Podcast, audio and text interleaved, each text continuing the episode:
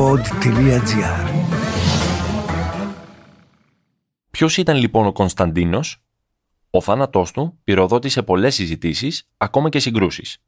Σε αυτό το podcast παίρνει το λόγο η Λένα Παγώνη, γυναίκα του Γιώργου Βότση και δημοσιογράφος για 30 χρόνια στην εφημερίδα Ελευθεροτυπία. Πολύ ταξιδεμένη, μιας και κάλυπτε το ρεπορτάζ της Προεδρίας της Δημοκρατίας και με τολμηρές, ενίοτε και αιρετικές απόψεις σε μοίρια όσα θέματα. Σήμερα η Λένα Παγώνη είναι συνεργάτης της Huffington Post και με περηφάνεια συνεχίζει να δηλώνει κοσμοπολίτισσα. Θα ξεκινήσω με τα όνειρα που είχα στη δημοσιογραφία. Δύο από αυτά και πολύ βασικά ήταν να γνωρίσω τον Φιντέλ Κάστρο στην Κούβα και τον Μαντέλα στην Νότια Αφρική. Τα πραγματοποίησα και τα δύο. Το ταξίδι λοιπόν στην Κούβα είχε πολύ ενδιαφέρον έτσι κι αλλιώς, διότι η αφορμή ήταν τα θυρανίξια του Ναού του Αγίου Νικολάου το 2004 και πήγαμε βέβαια με μια ειδική πτήση με τον Πατριάρχη Βαρθολομαίο. Κάναμε στάση στην Κωνσταντινούπολη, τον πήραμε και το μισό αεροπλάνο έψαλε το όνομά του. Από μόνη της η πτήση ήταν μια εμπειρία.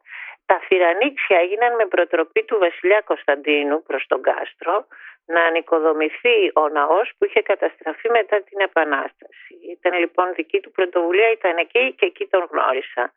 Μέναμε στο ξενοδοχείο Νασιονάλ, ένα ιστορικό ξενοδοχείο όπως πολλοί θα ξέρετε και ίσως το έχετε επισκεφτεί στην Αβάνα, το οποίο είναι και γνωστό διότι εκεί έγινε η διάσκεψη της μαφίας το 1946 με τον Λουτσιάνο.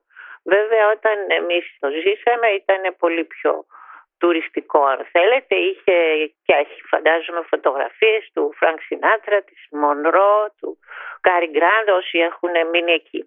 Μείναμε λοιπόν και εμείς εκεί. Το βράδυ, εκτός από τις επίσημες εκδηλώσεις και τα λοιπά, στο κάτω χώρο που ήταν το μπαρ, μόλις είχαμε γυρίσει με τον άντρα μου, τον Γιώργο Βότση, τον δημοσιογράφο, ξενύχτης, γνωστός και πότης ο Βότσης, πριν πάμε στο δωμάτιό μας, κατεβήκαμε ένα πέρασμα και από το κάτω μπαρ του Νασιονάλ.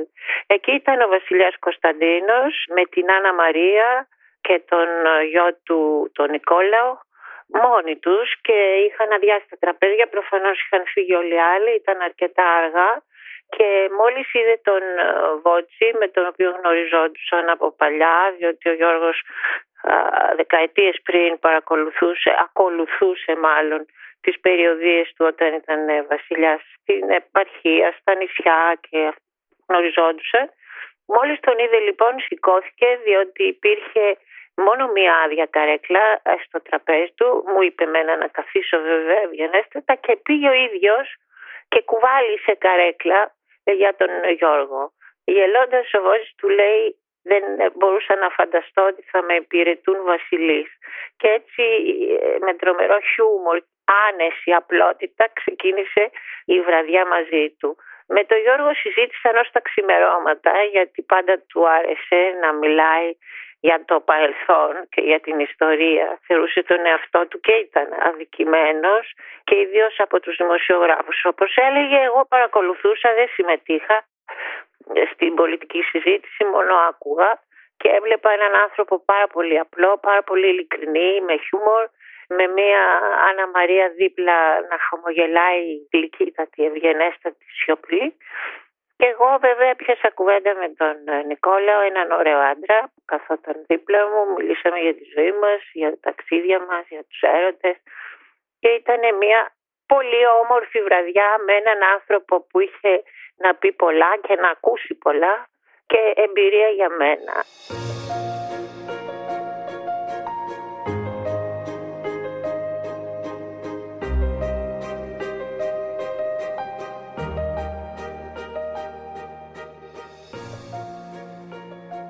Το άλλο που θέλω να πω ήταν ότι ήμουνα στο Λονδίνο με την απεσταλμένη της Ελευθεροτυπίας με ένα ταξίδι του Κωνσταντίνου Μητσοτάκη πριν γίνει πρωθυπουργός όταν είπε το περίφημο unfair για το δημοψήφισμα για τον βασιλιά. Τότε έπεσαν επάνω του όλοι και τον κατηγόρησαν και η δική μου εφημερίδα, πρώτη και καλύτερη βέβαια, η Ελευθεροτυπία, και είχε δώσει τη συνέντευξη, μια συνέντευξη φόλης της ύλης ο Μητσοτάκης στο Λονδίνο και ρωτήθηκε και για τη Βασιλεία και χαρακτήρισε unfair, δηλαδή απρεπή, άδικο, να το μεταφράσουν τον τρόπο που διεξήχθη το δημοψήφισμα. Εγώ λοιπόν γυρίζοντας ήμουνα στο δωμάτιο της Ντόρας, μέναμε στο Hyde Park Hotel, στο Knightsbridge. Είμαστε φίλες και χτύπησε το τηλέφωνο και επειδή ήταν στο μπάνιο, σήκωσα εγώ το ακουστικό και ακούω να λέει «Τι έγινε με παιδί μου, τι βόμβα είναι αυτή». Λέω «Δεν είμαι η Ντόρα». Αλλά ήταν ο Παύλος Μπακογιάννης, αλλά δεν είπες και τίποτα, κανένα μυστικό, εντάξει, ήταν ένα από τα πράγματα που θυμόμαστε πάρα πολύ. Να ξέρετε ότι εγώ πάντα στη δημοσιογραφία δεν ήταν η δουλειά μου να κάνω πολιτικές αναλύσεις και η ιστορία. Αυτή ήταν δουλειά άλλων συναδέλφων. Εγώ περισσότερο ασχολιόμουν και γι' αυτό περιγράφω τέτοιες σκηνές από τον βασιλιά Κωνσταντίνο με την ανθρώπινη πλευρά. Δεν θα μιλήσω για το τι συνέβη. Αυτή δεν είναι δική μου υπόθεση. Μέσα μου και προσωπικά έχω άποψη, δεν το συζητώ. Αλλά εδώ δεν έχω να πω αυτά τα πράγματα. Μιλάω για την προσωπικά και ανθρώπινα στοιχεία του βασιλιά Κωνσταντίνου. Επιμένω στο βασιλιά επίτηδες, διότι το θεωρώ πάρα πολύ απρεπές και εδώ είναι το unfair και μικρότητα προεκλογική αυτό που έγινε με το να μην του αποδοθούν τιμές αρχηγού κράτους. Δυστυχώς οι προεκλογικές σκοπιμότητες τους οδήγησαν σε αυτή την απόφαση. Ο πατέρας Μητσοτάκης δεν θα το έκανε ποτέ. Και αυτό τη συζήτηση την έκανα και με γνωστούς μου και πολιτικούς και πρώην και νυν και φίλους. Πολύ γνωστά ονόματα, δεν χρειάζεται να τα αναφέρω και οι περισσότεροι συμφώνησαν με αυτό. Δεν βρήκα ούτε έναν να διαφωνεί. Μάλιστα βρήκα στο βιβλίο του Μαλούχου για τον βασιλεύς Κωνσταντίνος χωρίς τίτλο μία σκηνή στο πεζοδρόμιο του ξενοδοχείου περιγράφει Μεγάλη Βρετανία στην πλατεία Συντάγματος, άνοιξη του 12.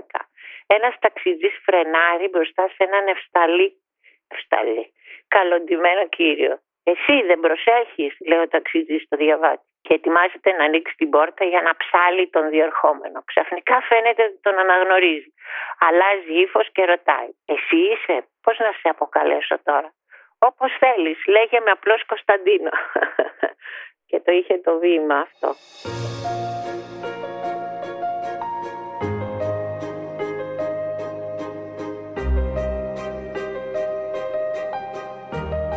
Λοιπόν, οι άλλες επαφές που είναι και πιο καλοκαιρινές και πιο χαρούμενες ήταν στις Πέτσες. Εγώ πήγαινα συχνά στη Ρεγκάτα, στους αγώνες ιστιοπλοϊκών παλιών ξύλινων σκαφών.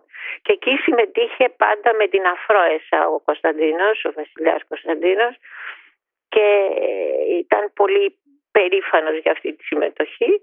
Μετά στο υπέροχο ξενοδοχείο στο Ποσειδόνιο, στις Πέτσες, είχαμε κάτσει και μου λέγε ιστορίες, όχι πολιτικές όπως λέει στο Βότσι, αλλά ας πούμε πως είχε κόψει το τσιγάρο, κάπνιζε σαν φουγάρο καρέλια. Καρέλια νομίζω με την ευκαιρία μας είχε πει ο Κάρολος Παπούλιας ότι καπνίζει άφιλτρα ακόμη, έλεγε, ως τότε που είχαμε πάει και η βασίλισσα της Δανίας, η αδελφή της Άννας Μαρίας, η οποία θα έρθει και θα παραστεί στην τελετή τη Δευτέρα, τα οποία έπαιρνε από την Ελλάδα, της τα στέλνανε.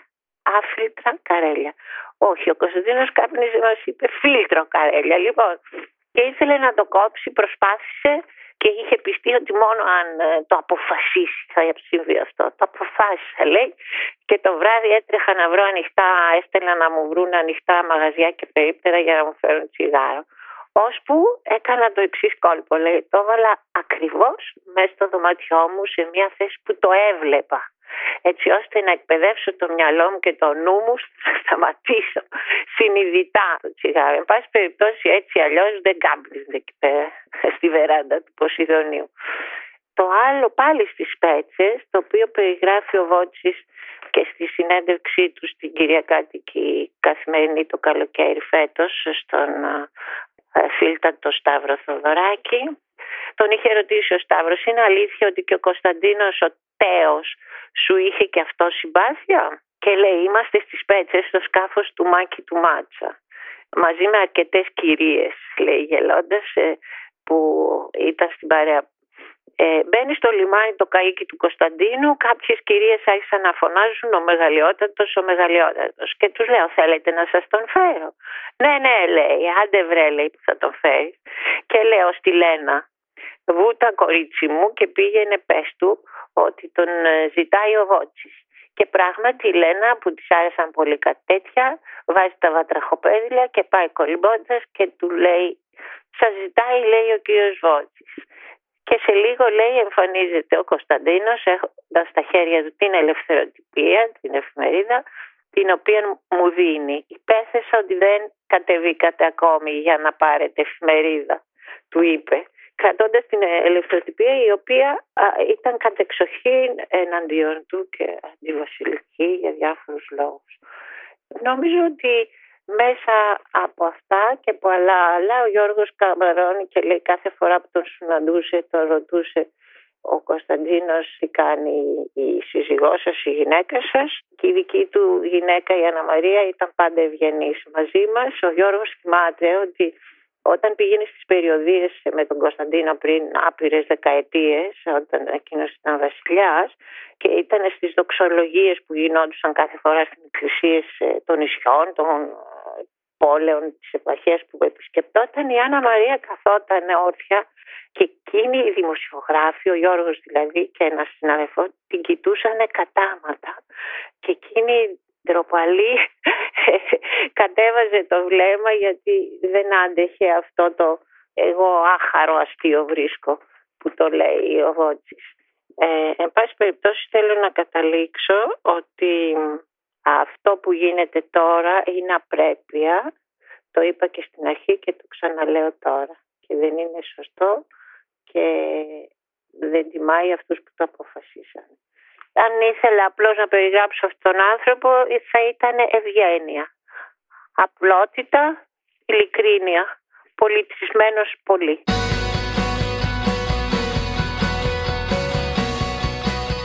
Ήταν το podcast «Τη φάση».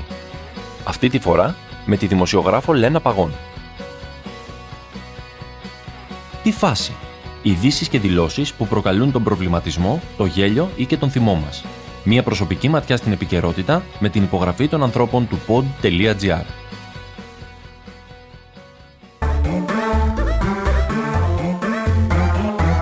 pod.gr. Το καλό να ακούγεται.